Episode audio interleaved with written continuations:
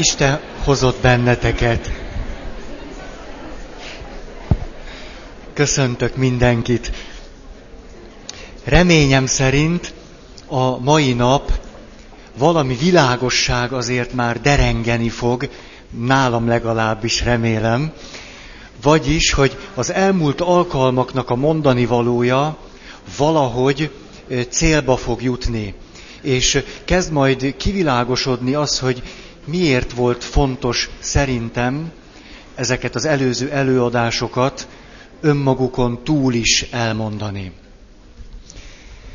Ott tartottunk, hogy először is leírtuk az úgynevezett új vallási kultúrformáknak a jellegzetességeit, és ezeket összefoglaltuk hat pontban. Hű, de zajosak vagytok ma. Mi van veletek? Teli hold van? Nem? Akkor, akkor szokott ez lenni. Szóval összefoglaltuk hat pontban ezeket a jellegzetességeket, majd pedig újabb hat pontot szeretnék arról mondani, hogy a jellegzetességek nyomán hogy fogalmazhatjuk meg azokat az értékeket, amelyek az új vallási kultúrformákban megjelennek, és amelyek emiatt egyfajta fölkiáltást is intézhetnek hozzánk régi vallási kultúrformákban élő emberek felé. Az első az volt, a kapcsolat és összefüggés keresése és fontossága, a vallások ősi tapasztalata, bölcsessége és magatartás formája között. Szellemi igényesség, képzettség. A második pont, választási lehetőségek, mérlegrés, szabadság hangsúlyozása, ami jelenti azt is, hogy az egyéni tapasztalatokat és életutat nagy tiszteletben tartják, és kijelentik, illetve megfogalmazzák az igazság személyes jellegét.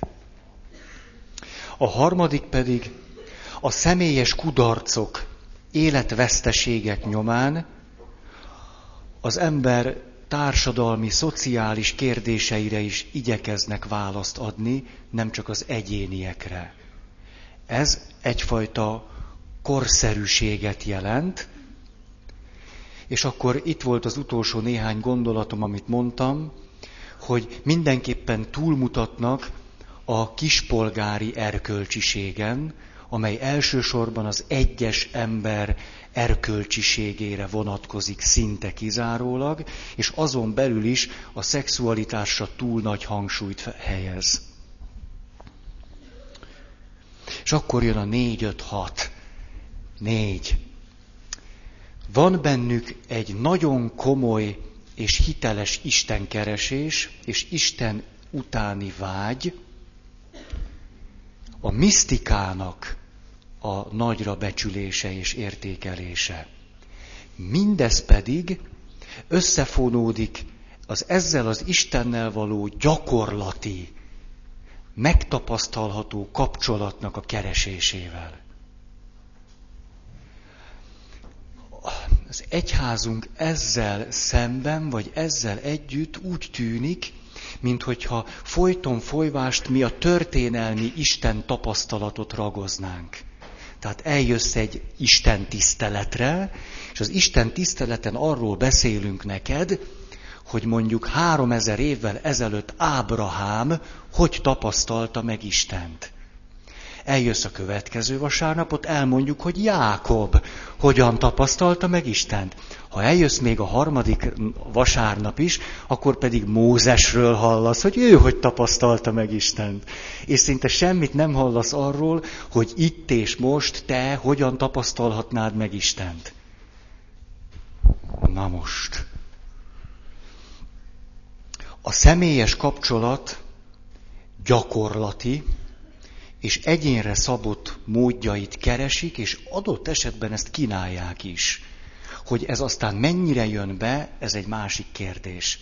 De minden esetre, hogyha mondjuk egy, egy ilyen transzparenst, vagy tacepaót, vagy micsodát elolvasol, akkor minimum az áll rajta, hogy gyere el szombat délután háromra, és fél négyig biztos beszélgethetsz Istennel. Fél óra biztos elég lesz, hogy vele találkozz. Hát minimum valahogy így fogalmazzák meg magukat.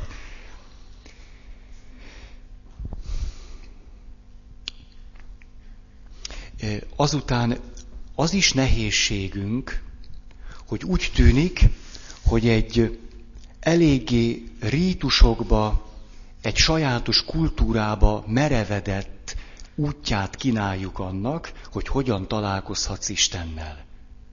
És nem vagyunk elég nyitottak arra, hogy ez a te személyes életutadon hogyan történik, vagy hogyan történt meg, vagy hogyan történhetne meg.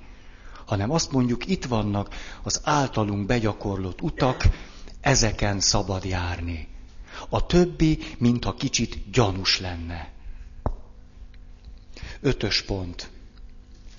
Az új időkről szólnak, vagyis nyitottak a jövőre, és aktuálisan fogalmazzák meg magukat. Hát ezt nevezhetjük modernségnek, most a szónak se nem jó, se nem rossz értelmében.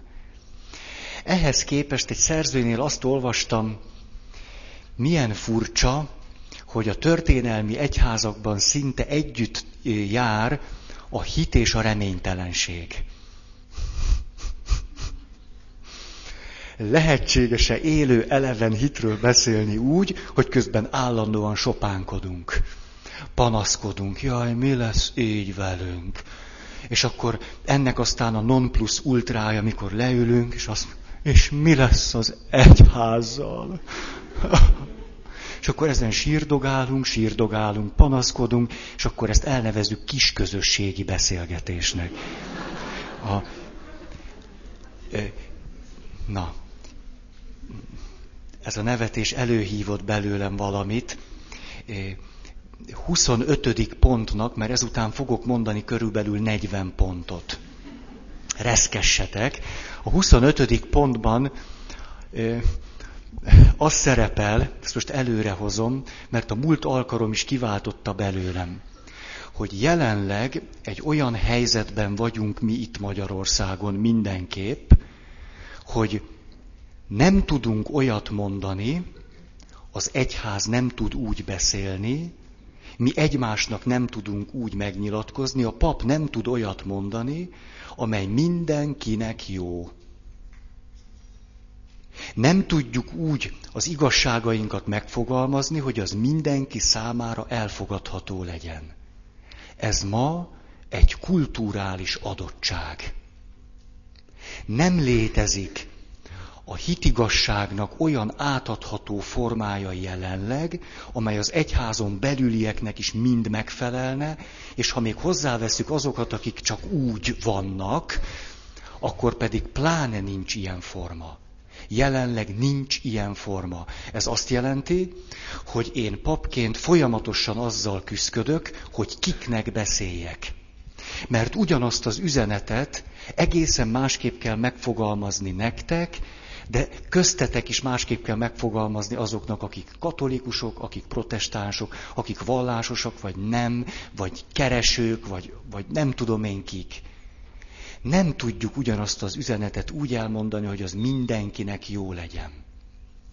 Ezért aztán mi állandóan vívódunk, hogy akkor kiknek a nyelvén beszéljünk. Jelenleg úgy tűnik, hogy a római katolikus egyház a kevesek nyelvén beszél. Azon kevesek nyelvén, akik még bejönnek a templomba. És azon belül is nem mindenkihez szól, csak a hagyományosan szocializálódott keresztények nyelvén beszél. Tehát azt kell mondanunk, hogy jelenleg a papság nagy része már azokhoz az idős emberekhez sem szól, akiben még van némi élet. Hú, de durva vagyok. Ez a kijelentésem is eh, sokaknak jól esik, sokaknak pedig botrány. Egyetlen kijelentésem se jó mindenkinek, és ez nem volt mindig így. Ez a kultúránkból fakadó adottság, amely azonban a hitnek a kifejezését és a hitben való elmélülést. Nem mondtam, hogy mi, mi, mi, mi, mi, mi, mi, mi, mó, mielőtt bejöttem volna. Szóval a hitben való elmélyülést mindenképpen döntően megnehezíti. Miközben ez kulturális jelenség. És itt akkor most mondtam valamit, amit 40 pontban fogok összefoglalni, hogy mit jelent az, hogy a hit és a kultúra egymással valamiféle viszonyban vannak. Ezért pontosan tudom azt, hogy vannak most itt olyanok, akik amikor én az egyházról kezdek kritikusan beszélni, kezdik magukat rosszul érezni. Nagyon rendes emberek vannak köztetek, és rosszul érzik magukat, mikor dumálok. Mások pedig, amikor elkezdem ezt mondani, akkor azt mondják, hogy végre valaki erről beszél. Egyesek azt mondják, beszélhetne erről, de ne így.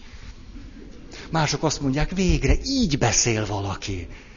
És az, ami itt történik köztünk kicsiben, hát egy páran vagyunk, hát ez egy kis... Ez, e, egy kis közi, igen. Ez történik nagyban is. Mi pontosan jól megjelenítjük ezeket a nehézségeket.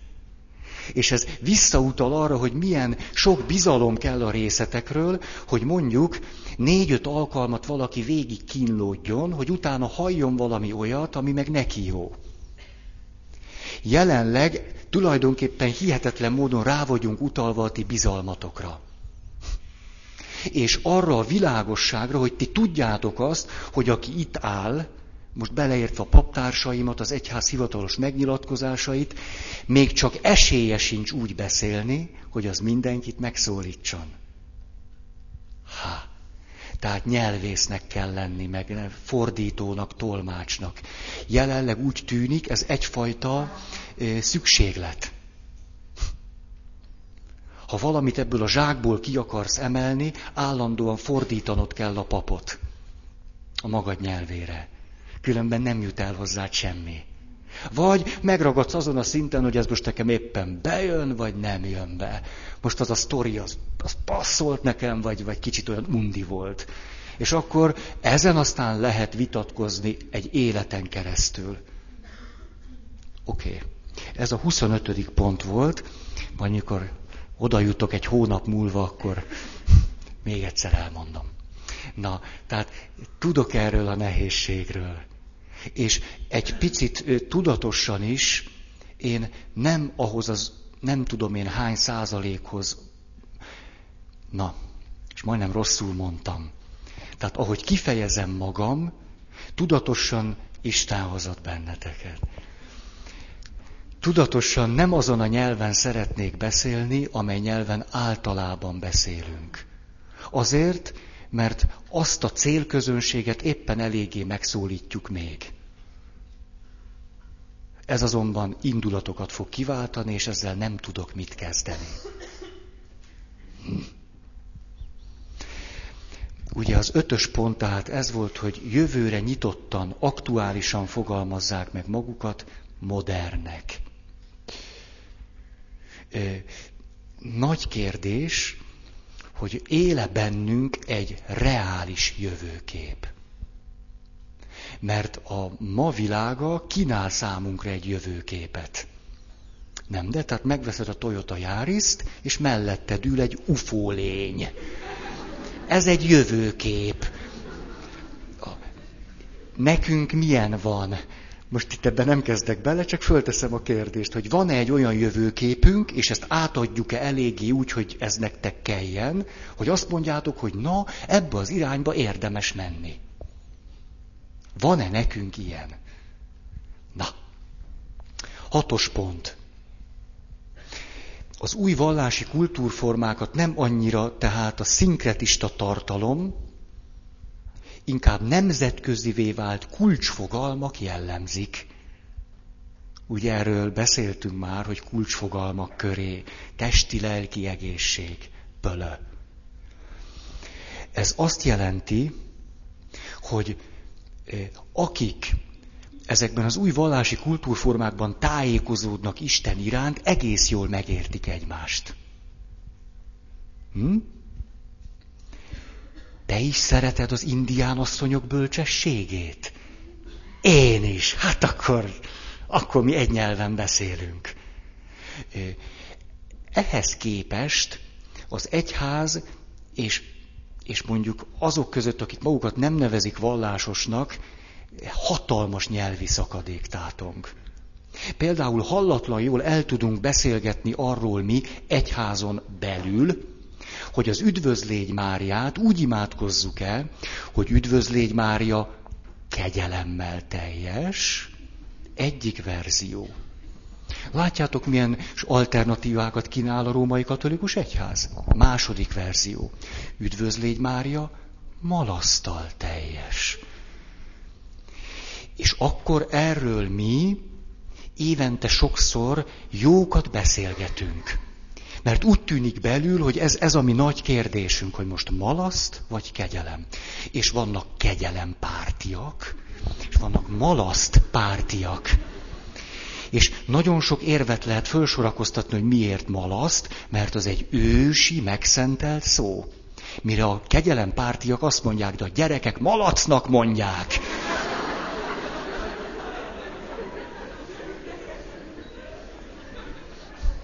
Na, és gondoljátok, hogy a malaszt pártiakat félteni kell? Nem kell őket félteni, mert visszavágnak. És azt mondják, miért? Mennyivel modernebb szó a kegyelem, mint a malaszt? Azt se érti senki.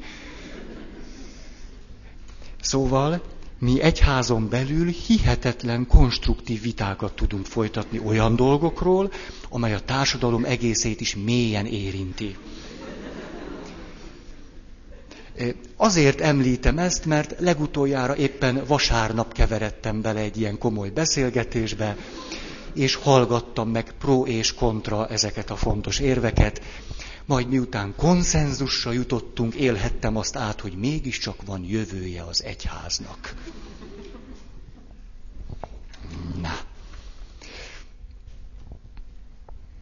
Ez már egy elavult lap. Azon az egytől háromig volt. Ez is elavult. Legyünk nyitottak a jelenre. Na, most belekezdek a 40-45 pontba, azért nem tudom még pontosan, mert nem fejeztem be ma az írást. Ez úgy folyamatosan megy.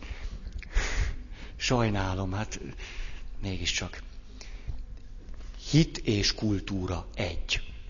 Csapó. Azt mondja, most próbálom akkor elemezni azt, hogy milyen helyzetben is vagyunk mi. Mert eddig más kultúrák, emberképek, vallási kultúrformák, újak, na most akkor mit kezdjünk vele? Miért is tartunk ott, ahol tartunk? Ezt szerintem nagyon-nagyon érdemes látni, mert ki fog derülni, hogy sokkal kevesebb nehézségünk van Istennel, a hittel, még a vallással is, mint azt gondolnánk. Amivel a nehézségünk van, az sokkal inkább az a kultúra, amely hordozza az egyházat, a vallást, a hitet és az Istent is a maga módján. Szóval, ugye, nagy konst, ú, most ne féljetek, ne, ne fél, ezt második János Pál pápát idézve mondom, aki Jézust idézve mondja, ne féljetek. Most egy picit, picit Nagy Konstantinról fogok beszélni, de nem sokáig. Szóval, jött a konstantini fordulat, negyedik század. Majd a negyedik század végén államvallássá lett a kereszténység. Elég gyorsan. Egy, száz, egy évszázad alatt az elfogadottságból államvallás. Ezután jött az a korszak, nem is korszak az, hanem nagy-nagy időszak, amikor slaggal kereszteltünk. Vagy ha nem volt slag, akkor jó volt a Volga is. Meg a Dnepr. Meg a Duna, meg egyéb folyók. Tehát be lehetett kül, ezt tudjátok, hogy így volt. Na jó, akkor tudjátok meg tőlem. Tehát történtek olyan keresztelések, hogy miután nincs külön egyház, külön állam, külön társadalom, ez egyben van. Hm? Trón és oltár, ismeritek ez, ezt a történetet. Ezért azt mondjuk az embereknek, hogy usgyi be a Volgába. Nem az autóba, mert az szűkös lenne annyinak. És akkor víz alá, föl, és akkor ők keresztények lettek. Ez mit hoz magával? Azt, hogy kialakul a kereszténység, mint kultúra. Kialakul egy kultúr kereszténység. Hogy ez a kultúr kereszténység, amelyet mi is, mi ezt ismerjük, mert valamennyire ebben nőttünk bele. Van azonban különbség a kereszténység, mint Európát régebben, komolyabban meghatározó kultúra, meg a Krisztusiság között.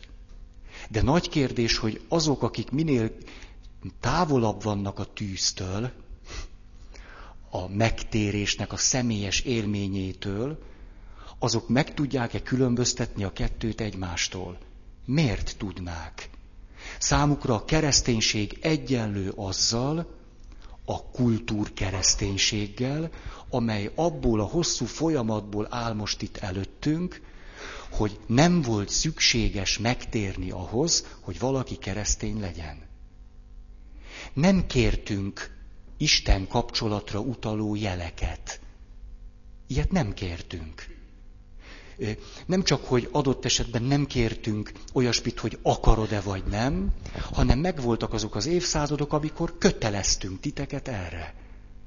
Azért, mert egyház, társadalom, állam, hatalom, ezek egyben voltak. Vagyis azt lehet mondani, hogy az úgynevezett keresztény Európában, aki megszületik, az kereszténynek születik. Nem kérdezik meg tőle, hogy ahogy azt sem kérdezik meg, hogy akar-e állampolgár lenni, azt sem kérdezik meg, hogy akar-e keresztény lenni. Mert a kettő együtt megy.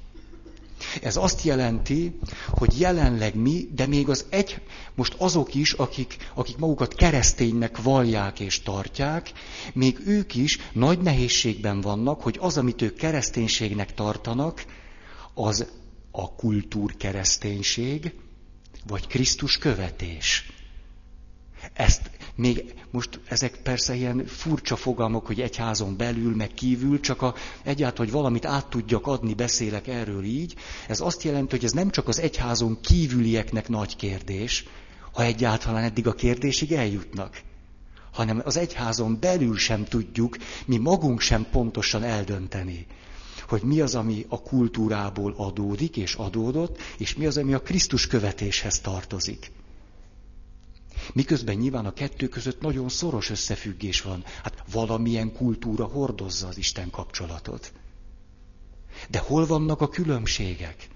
Ezt belül is szinte nagyon nehéz eldönteni.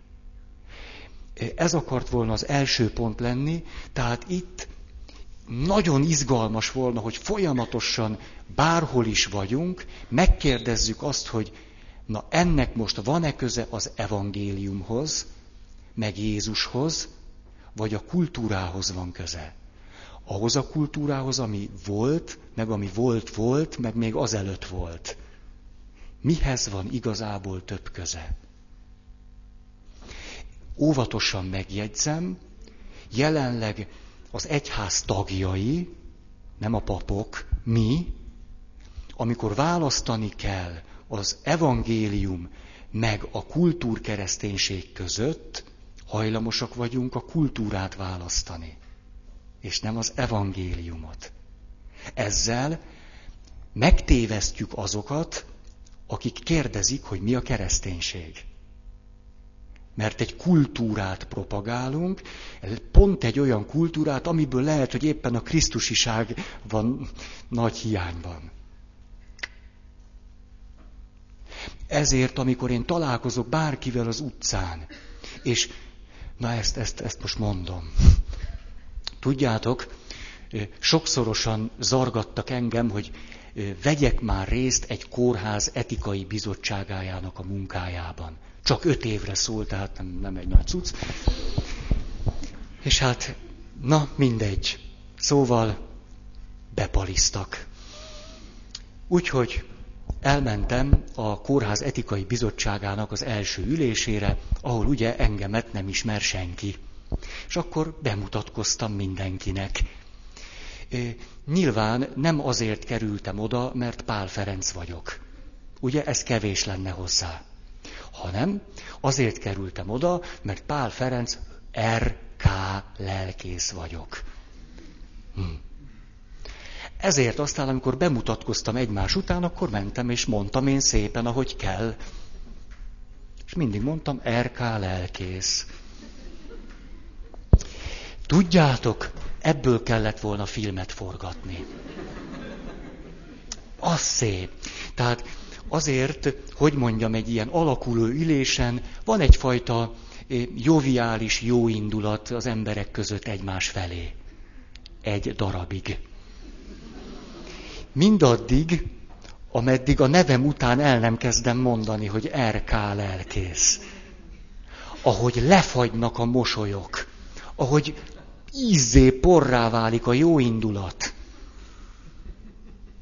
Azt kéne nektek látni.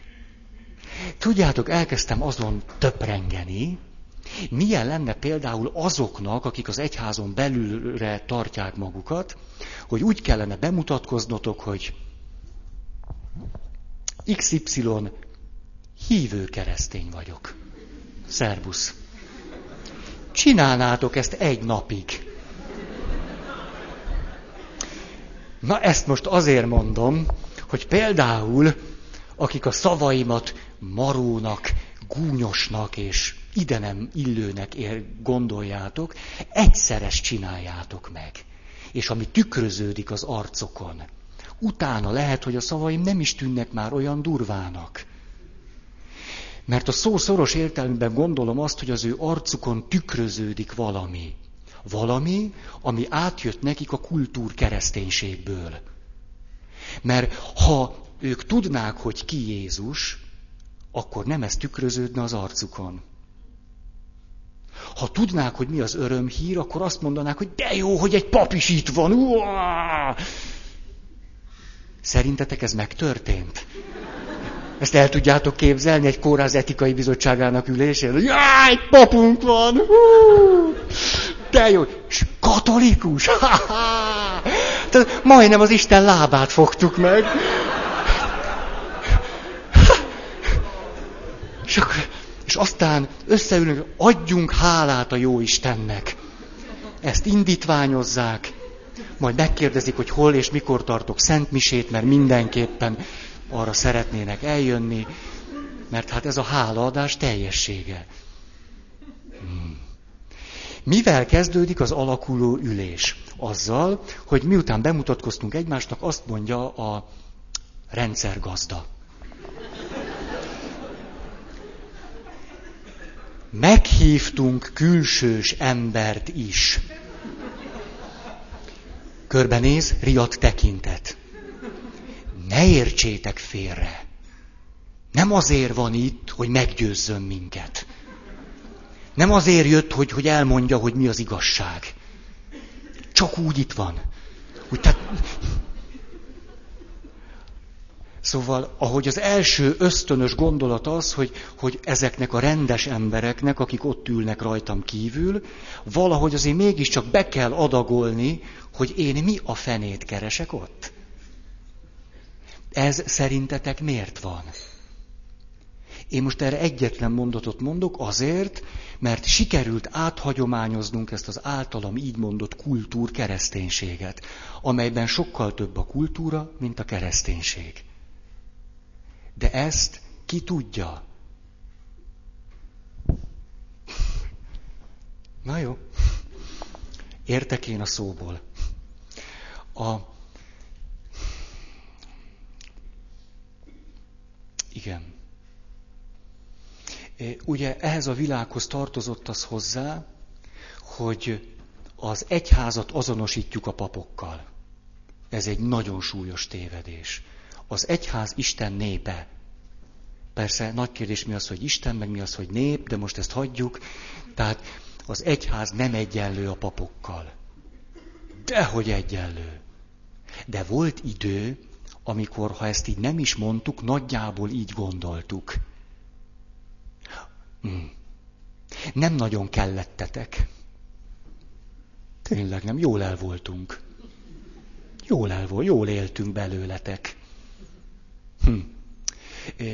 Az egyház nem egyenlő a papokkal. Na most ehhez a kultúrkereszténységhez, amelynek a, amit kívülről gondolnak, hogy egyház, ja, a papok, a püspöpök, a bíborosok, a pápas, nem. De a kultúrkereszténységből adódóan ez a kép él az egyházról. A kultúrkereszténységről hagy mondjak el egy történetet. Szentírás vasárnapja volt. És én a magam egyszerű szavaival magasztaltam a szent írást. Tényleg. És akkor egy idősebb asszonyokból álló társaság meghívott engem vacsorázni. Én meg elmentem. És akkor azt mondták, hogy kedves atya, hát olyan tündi-bündi módon beszélt arról a szentírásról, úgy a szívünkbe lopta magát. Hát atya, hát a Biblia, hát a Biblia nagyon nagy dolog, de azt nem értjük, hogy hát miért nem beszélnek mindarról, ami a Bibliában van. Hm. Miért, miért, mit hagyunk ki? És akkor egymás szavába vágva, közel két órán keresztül mesélték azt, hogy hát abban a faluban, amiből ők jönnek, hát ők olvasták a Bibliát. Ezek az asszonyok picikoruktól kezdve 70-75-80 éves korukig folyamatosan jártak a templomba. Szóval négy Biblia volt a faluban. Négy. Házról házra járt a Biblia, és esténként abból fölolvastak. És kérdezem, hogy na hát és mit?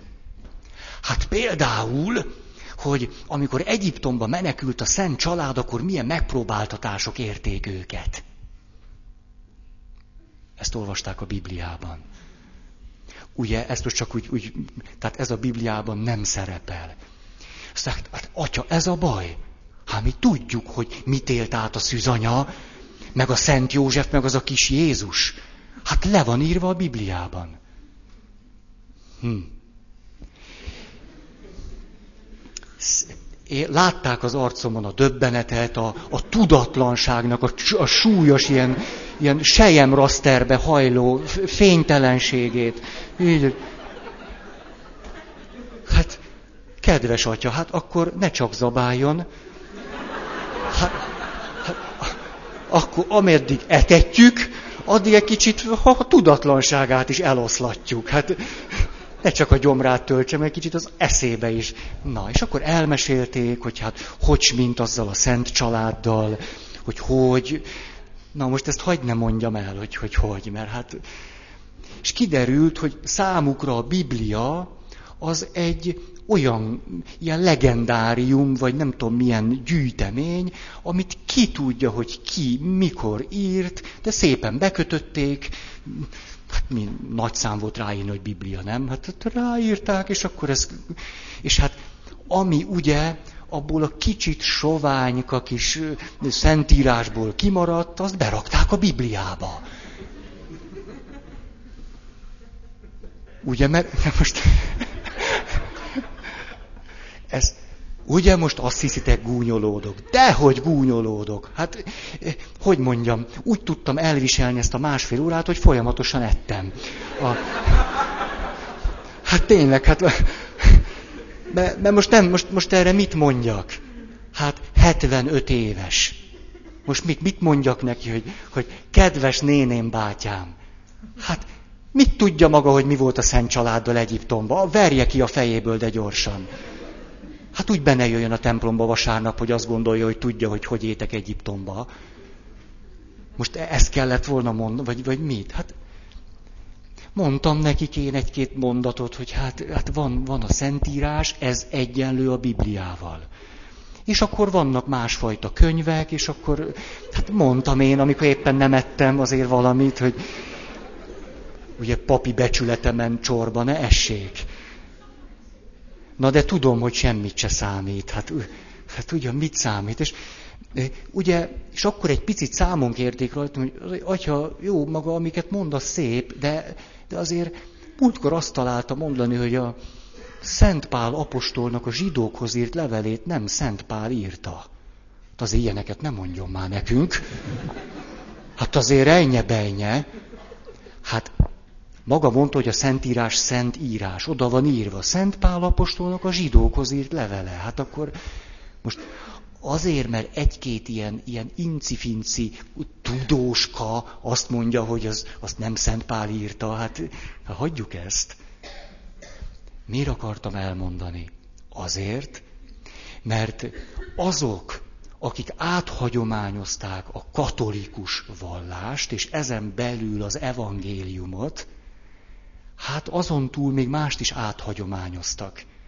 Adott esetben ugyanazzal a lelkesedéssel, amivel magát az evangéliumot hagyományozták át.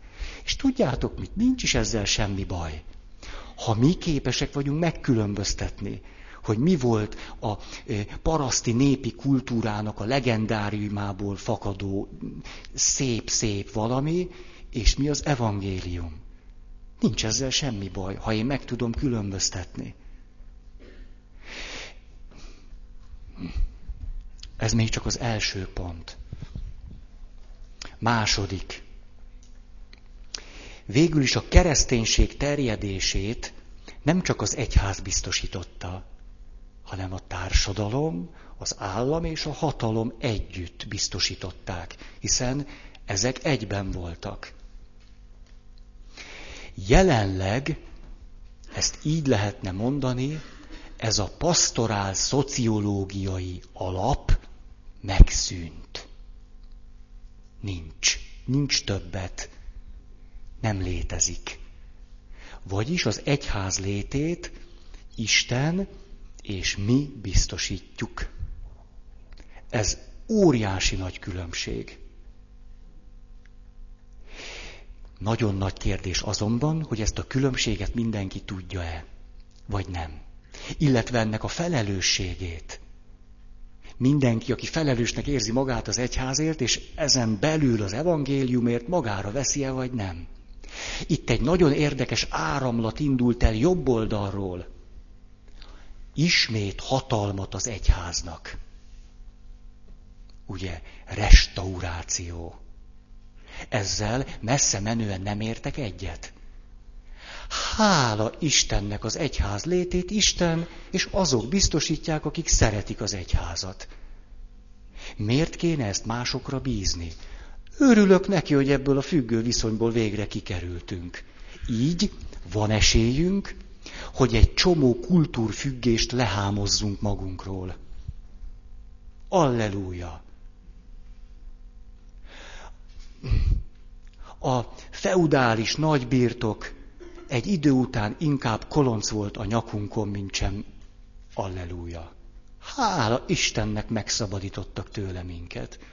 Ugye, ahogy egy bölcs teológus mondta, ezt minden évben elmondom. Az egyházban a reformok vagy a Szentlélektől, vagy az oroszoktól jönnek. Vagy a Szent...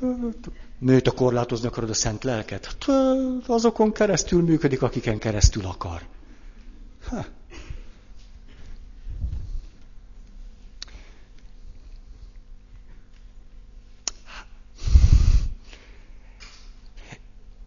Na. Három. Ebből adódik, hogy megszűnt az egységes keresztény kultúra. Tova tűnt. Nincs. Jaj, de jó ezt kimondani. Ha, nincs egységes keresztény kultúra. Már Magyarországon sincs. Magyarország azoknak Szent István hazája, akik ezt így hiszik. Akik ezt így hiszik, azok úgy hiszik, hogy mindenki Szent István hazájába tartozik bele. De ez az ő kultúrájukhoz tartozik. Gyakorlatilag ma már kultúrák élnek egymás mellett egy nagy átfogó ilyen, nem tudom, hogy jellemezhető kultúrán belül. És ennek egy része a mi kultúrkereszténységünk. Nincs egységes keresztény kultúra, ezt nem is kell visszasírni, mert valószínű, hogy nem is lesz soha. Ez azonban ami személyes hitünkre nézve egy csomó következménnyel jár. Na most. Amikor valaki azt mondja, hogy ez az ország nem Mária országa, bár ezt nem így fejezi ki, akkor a keresztény kultúrában élők fölháborodnak. Mi lenne, hogyha ezt máshonnan is néznénk, és azt mondanánk, ez a kijelentés egy a kereszténység mellett élő, kultúrából fakadó, következetes kijelentés. Márpedig az. Attól függ, honnan nézzük. Ha mi nem tudjuk látni a kulturális különbségeket és az abból adódó kijelentéseknek a mondani valója közti különbséget, akkor még, még hatalmasabb szakadék nyílik köztünk. Már úgynevezett keresztény emberek, meg nem keresztény emberek között. Ha Na, ezt hosszan lehetne mondani. Ugye, például azt hiszem erről nem, azt hiszem ezt nektek nem mondtam, ugye, tavaly állítgatták ezeket a kereszteket, ugye, karácsonykor. Beszéltünk mi erről? Nem. Akkor most beszélünk. Állítgatták ezeket a kereszteket, akik az egyházias vagy kultúrkereszténységben élnek, azok mit gondoltak erről? Azt mondták, na végre, de jó, hát azért karácsony mégiscsak a kis Jézus születésének az ünnepe. Hát végre, végre valami ebből megjelenik ebben az elátkozottak tűnő országban. Hát csak mi is kimondhatjuk a hitünket, hát de jó, végre valami. Mondták itt. És azok, akik számára a kereszténység csak valami kultúrkereszténység, a kultúrának egy sajátos letűnt formája, azok mit mondtak erre? Azt mondták, ez egy politikai megnyilatkozás. Ez egy átpolitizált gesztus. A kereszt jele a nem kereszténységben mit jelent? A hit jele? Hogy volna már a hit jele? A kereszt jele a nem keresztények számára a kultúrkereszténység szimbóluma. Vagyis például a keresztes hadjáratok jelképe, az inkvizíció jelképe. Itt egy, egy tökéletes meg nem értés van köztünk. Tökéletes meg nem értés. És amikor ők fölháborodnak, akkor mi nem értjük itt, hogy hát ti meg mit háborodtok föl? Hát nem veszitek észre, hogy hát ez Jézusról szól. Hát ami megváltónkról szól. És azt mondja, de hogy arról szól? Hát mi, miről beszéltek? Tudjuk mi a kereszténység, elegünk van abból a 2000 évből. És akkor mi ezt kikérjük, hogy, hogy elegetek van ebből a 2000 évből? Hát, hát mi? Hát, hát ez az életet jelentette 2000 évig, hát meg ezután is. Hát, hát úgy szeretnénk átadni nektek. Mi, tudjátok, mit adtok át nekünk? Leromboljuk az összeset. Ha tehetjük volna, leromboltuk volna. Mit képzeltek? Megint hatalmat az egyháznak? Hát ezek az idők lejártak, és mondjuk, hogy hát persze, hogy lejártak, hát mi nem erről... Be... Na, tőle, ezt most még így eljátszhatnám jó sokáig. Na. Ezért én nagyon kritikus voltam azzal, hogy kell-e keresztet állítani karácsonykor. Ez a kijelentésem pedig biztos, hogy nagyon sokféle reakciót szül bennetek. Attól függ, hogy éppen ezt hogyan értitek, hogy hol vagytok, hol álltok ebben a rendszerben. Szerintem, ha, na most, úgy tűnik, hogy az egyháznak van egy küldetése. Vagyis át kéne adnunk az örömhírt akkor ebből az következik, hogy nekünk kell megtanulni a ti nyelveteket. Most a ti alatt ugye itt kinézek a világba.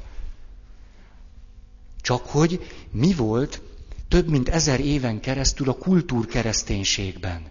Az, hogy nektek kellett megtanulni a papok nyelvét. És tetszett, nem tetszett, kötelező volt. Meg kellett tanulnotok, minket hihetetlenül nem érdekelt, hogy ez nektek most tetszik, vagy nem, vagy fáradtságos, nem tudom mi, meg kellett tanulnotok.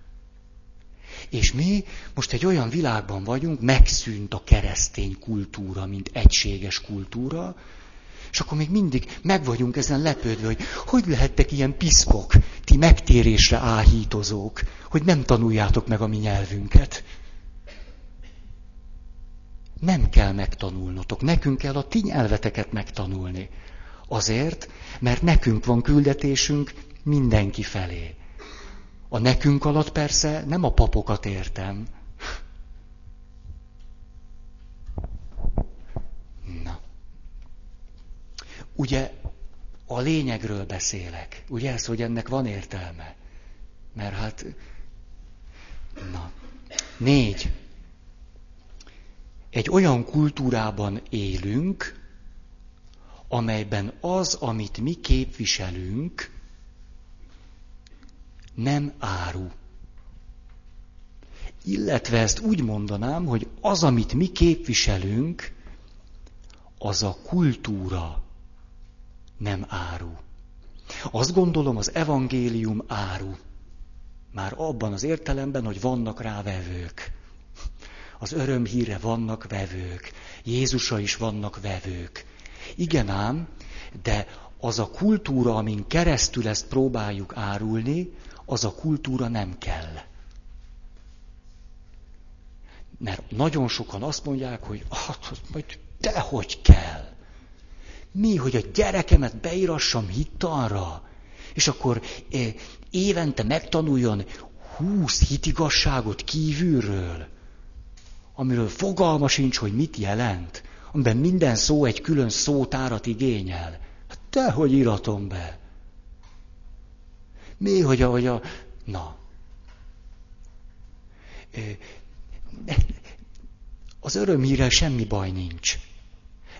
Azzal a kultúrával, amin keresztül az örömhírt próbáljuk még mindig mondani, azzal azonban hihetetlen nagy ellenérzések vannak.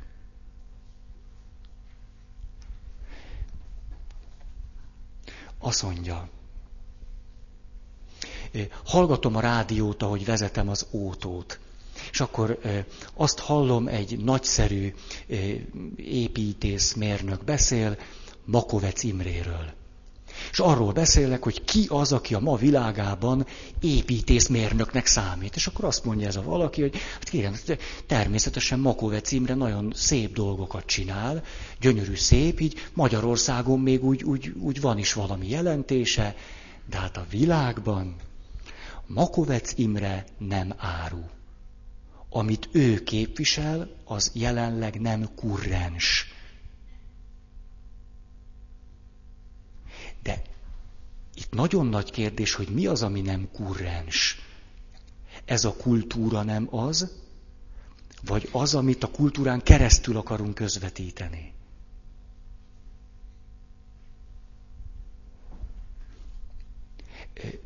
Ezt kívül és belül is nagyon összekeverjük, összemossuk, talán még a kérdéseket sem tesszük föl. Bejött hozzám egyszer egy ifjú pár, ennek a foglalatát kimondták egyetlen mondatban. Azt mondták, kedves atya, bár nem tudjuk, hogy kell magát hívni, talán így. Szeretnénk a polgári házasságkötésünk megáldását kérni. Hinnye, Úha! Ez azt jelenti, hogy egy olyan kultúrából jönnek, miközben lehet, hogy egymás melletti házban lakunk,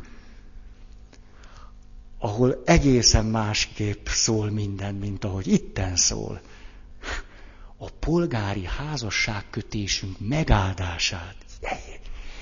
De ebben a mondatban mégiscsak van valami olyan igény, ami nagyon fontos amit nekem papnak, vagy nektek akár, mint hívő embereknek meg kéne hallani. És azt mondani, hogy mit érdekel engem, hogy te ezt így mondtad? Hát mondod, ahogy mondod.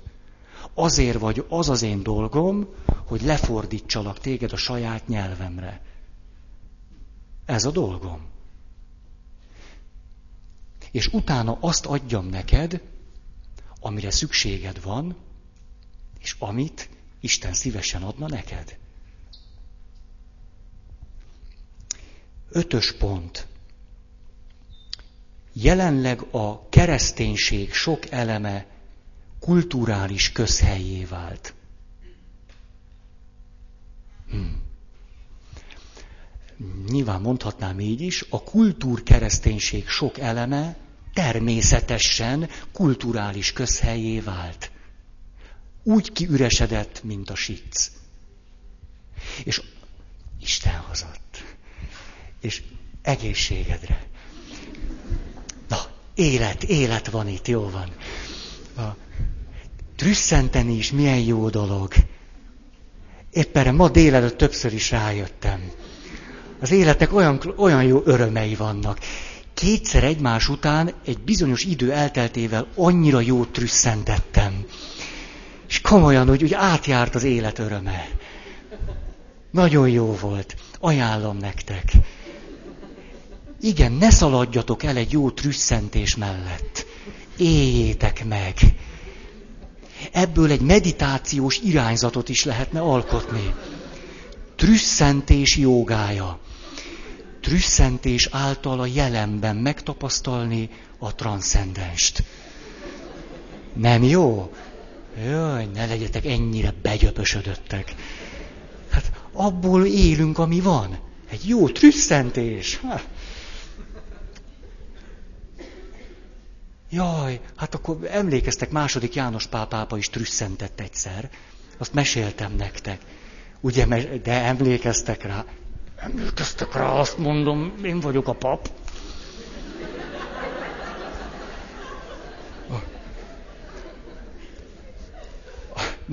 Amikor, akkor ezt elmesélem nektek. Annyira komolyak vagyunk, már majdnem én is unom magamat. Na. A, mikor második János Pál pápa elment Lengyelországba, először, miután pápává választották, az még a diktatúra időszaka.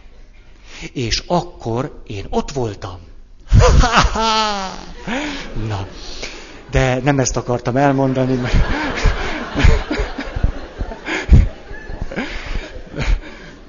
Ugye 80-as évek legelejét írjuk, ez azt jelenti, hogy tele vannak az utcák, de tel is tele, több millió ember, eszméletlen, nagy buli. Na. Második János Pál pápa a Szent Misén trüsszent.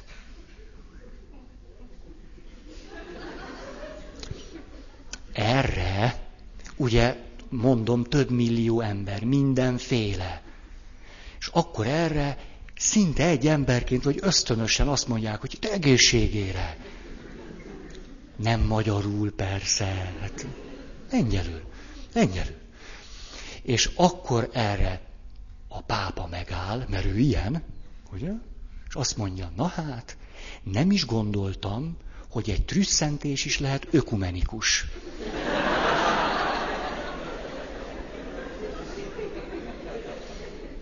Na, látjátok? Én a Szent Atya nyomdokaiban járok.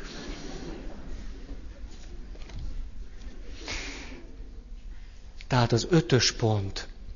A kultúrkereszténység sok eleme kulturális közhelyé vált. Mondjuk, egy esküvőnél az esküvő egy, ugye egy, hogy is mondják? Ja, templomi esküvő. Hogy hát ez mit jelent, azt mi az, hogy templomi esküvő? Hát, jó, hát, jó, tehát egy templomi esküvő kulturális közhelyként is értelmezhető. Ahogy ez nagyon sok esetben valóban szükséges is, mert folyt a nagy megbeszélés a templom gazdia meg az ifjú pár között. És mindenről szó esett, csak hát Isten, Jézus, hit, szentség, hát ezekről nem hanem hát, hogy mihol legyen, a virágok, a orgona, hány regiszteres, izé, azt találta mondani a kedves ügyintéző, tessék mondani, a jó Istent hova rakjuk. Ez csúnya beszólás. Én ilyet nem mondanék. Csak 400 ember előtt, a, de itt megint ez a, ez a kulturális feszültség, hogy az illető addig bírta, és azt mondta, most betelt a pohár. És az a kedves ifjú pár, aki pedig a maga kultúrájából jön, úgy távozik majd, hogy tényleg bunkók a papok. Hát mi csak egy szép esküvőt szeretnénk. Erre ez meg elkezd bunkózni.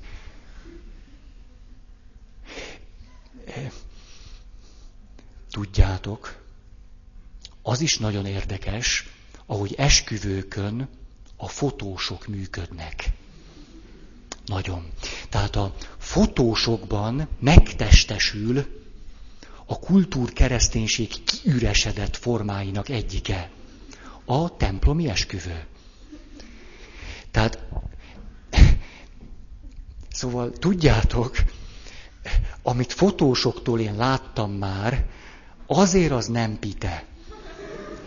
Volt olyan, fo- hát eleve, eleve, tehát Ugye, de én most, most belülről beszélek, tehát aki kívül van, az azt mondja, hogy na, ez is ugyanolyan hülye, mint a többi. A, de most így mondom. Volt már olyan fotós, én kaptam el. Tényleg. Hát mert én látok, ő nem. Hát most, mert, mert, mert, mert mi történik? Hát ott ül az ifjú pár. Terike házasodik. És ott ott ül az ifjú pár, és hát mit csinál a fotós? Ugye zoomol. És akkor...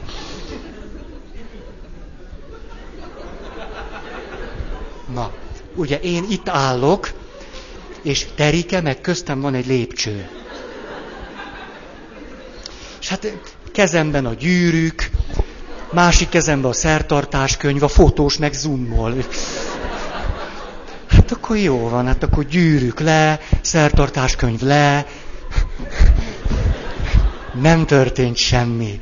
Nem, nem, ez egy, ez egy templomi esküvő, tehát nyugodtan csak itt a, a másik kedvencem, mert ezek a fotósok, ugye,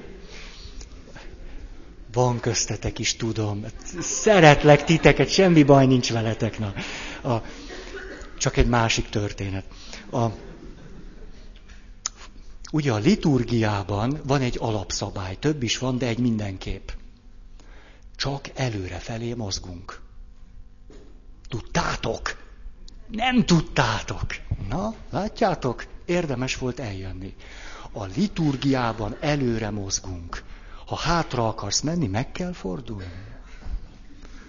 Előre, soha se hátra, de jó, hogy nem vagyok árva. A...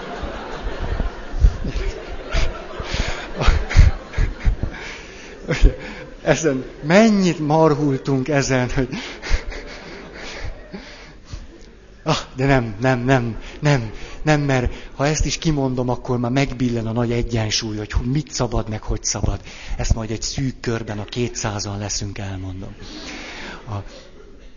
Szóval, most, te, most, most vesztettem el a fonalat, egész jó voltam. A fotós, a fotós, előre, ja igen. Tehát a fotós pedig nem liturgikusan mozog a szent térben. Hát miért mozogna úgy? Ő egy másik kultúrából érkezik. Az a fotóművészek kultúrája. Fotóművésznek lenni azt jelenti, hogy tök mindegy, hogy mi történik, ő azt csinál, amit akar. És akkor tök jó ám az, az megint hátrafele mozognak, ugye, mert zoomol. Na és jön hátra, ti, ti, ti, és mi van a templomban, a föld magasságában elhelyezve olyan, ami föl is tud borulni? A váza. A váza, benne virágok és éltető víz. És akkor víz, gerberák, margaréták, pitypangok, minden oda se neki. Ez egy templomi esküvő, hát se. Na, jó. Istenem, milyen lelkiismeret vizsgálatot csinálok magamnak ma estére. A... Még egy kérdés. Például augusztus 20-án, amikor ünnepélyes körmenetben megyünk.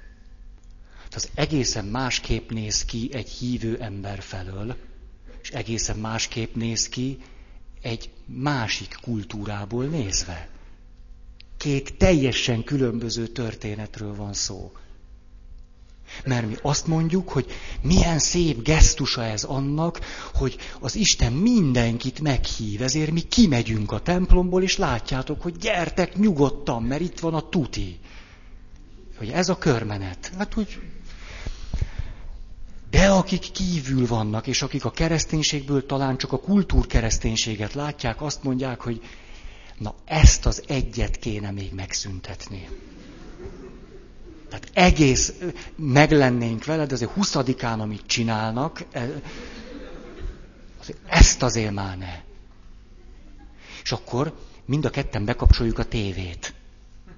Ugye? És akkor nézitek, hogy milyen társadalmi, közéleti szereplők vannak ott. És akik innen nézik, azt mondják, ő is ott volt, látod, látod, ő is ott ül akik meg innen nézik, azt mondják, hogy na, tudom már hova kell rakni. Klerikális. A, ez a szó egyébként, hogy klerikális, ez a kultúrkereszténységből fakadó ellenreakció, ellenérzés. Jogos. Jogos.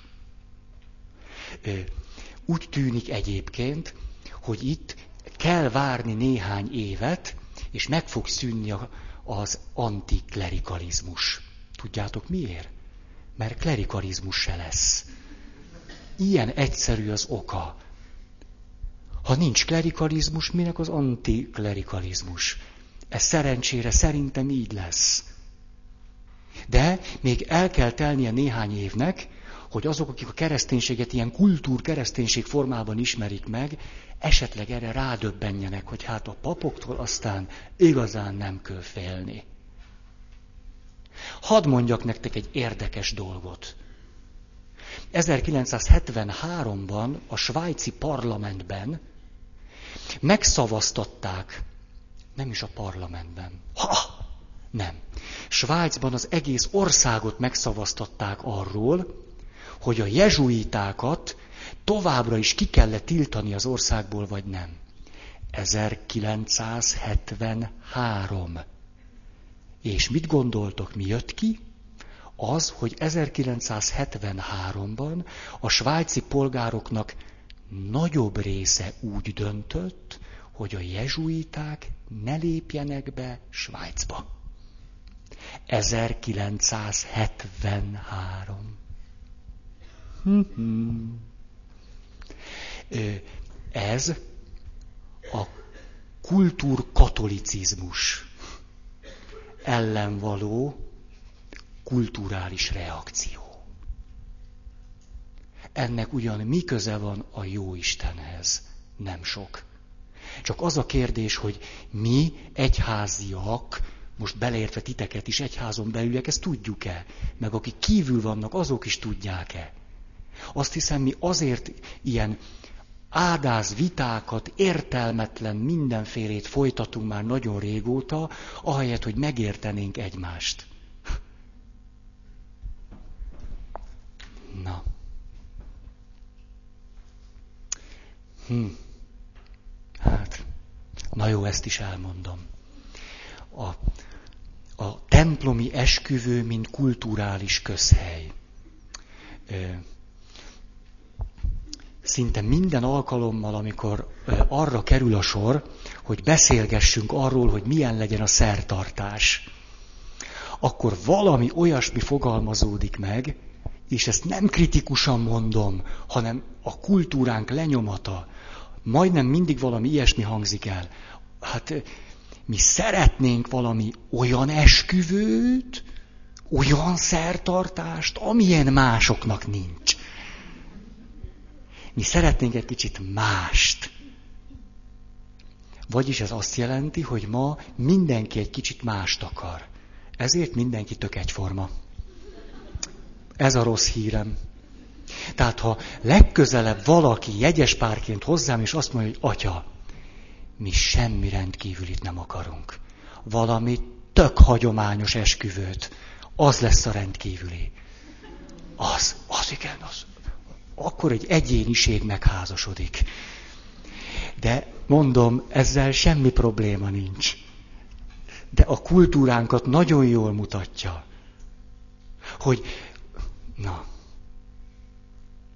hogy önmagában a szertartás, hát jó, jó, de azért emlékeztek Brekire, ugye? Múlt héten bejött, és ugye, ami igazán izgalmas, az az egyediség. Hat. A klerikális egyház helyét jelenleg, vagyis, hogy a kultúrkereszténységet ismerők még ma is azt mondják, hogy az egyház a klérus, a klérusnak hatalma van, és a papoktól félni kell, és a jezsuiták ne jöjjenek be az országba. A, jelenleg ez a helyzet egy picit módosul, mégpedig abban az irányban, hogy jelenleg már nem a papok állnak a néppel szemben, hanem a szakemberek.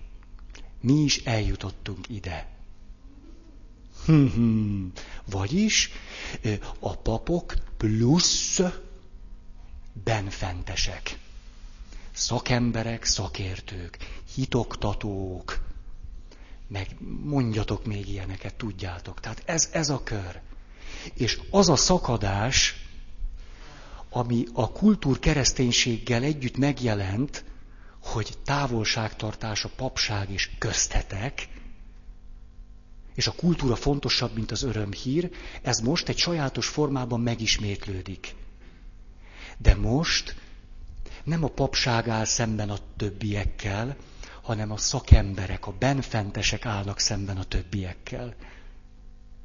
Erre Latin Amerikában megszületett a válasz. Ugye egy más kultúra, és tudtak valami olyasmit mondani, ami Európában nem született meg. Azt mondták, elegünk van abból, hogy az egyházat úgy határozzuk meg, hogy az a szegényeknek szóló egyház. Nem kérünk egy olyan egyházból, amelyben a szakemberek állnak velünk szemben, mert mi vagyunk a szegények, és akkor az egyház az a kör, akik a szegényeknek segítenek. Nem kérünk ebből. Számunkra az egyház a szegények egyháza. A miénk. Ez egy jó válasz. Egy igazi, mai, modern válasz. Az egyház nem a szegényeknek szóló egyház, hanem a szegények egyháza. Kéne, hogy legyen. Minden olyan gondolat, amely abból fakad, hogy van egy kisebbség, aki, most így mondom, ilyen keresztény szakszóval pasztorálja a többséget, ez nem vezethető le az evangéliumból. De a kultúr kereszténységből bőségesen levezethető. Hadáljak itt meg. Ez azt jelenti, hogy az összes olyan gondolat, hogy az egyház jövője azon múlik, hogy szenteljük pappá nőket. Ez abból a kulturális nézőpontból fakad, az egyházon kívülről, hogy az egyház a szakértőknek a csoportja az egyház jövője nem azon múlik, hogy ezt a kultúr kereszténységből fakadó modellt, hogy van egy elit, mindegy, hogy kik és vagytok ti, ezt másfajta címkékkel újra termeljük. Hm. Azonban ennek a tisztánlátása egyáltalán nincs meg a mai kultúrában. Egyáltalán nincs meg. Sem az egyházon belüliben, sem az egyházon kívüliben. Ezért legalább annyira többé-kevésbé értelmetlen beszélgetésnek tartom azt, hogy most kegyelem vagy malaszt, mint azt, hogy most, most nősüljön vagy ne nősüljön, most szenteljük, vagy nem, vagy nem tudom, mit csináljunk. Abból a szempontból, hogy ez volna az egyház létének a, a záloga. Dehogy ez. Ez csak ezt a nem az evangéliummal összhangban lévő kultúrkereszténységet reprodukálná új címkékkel.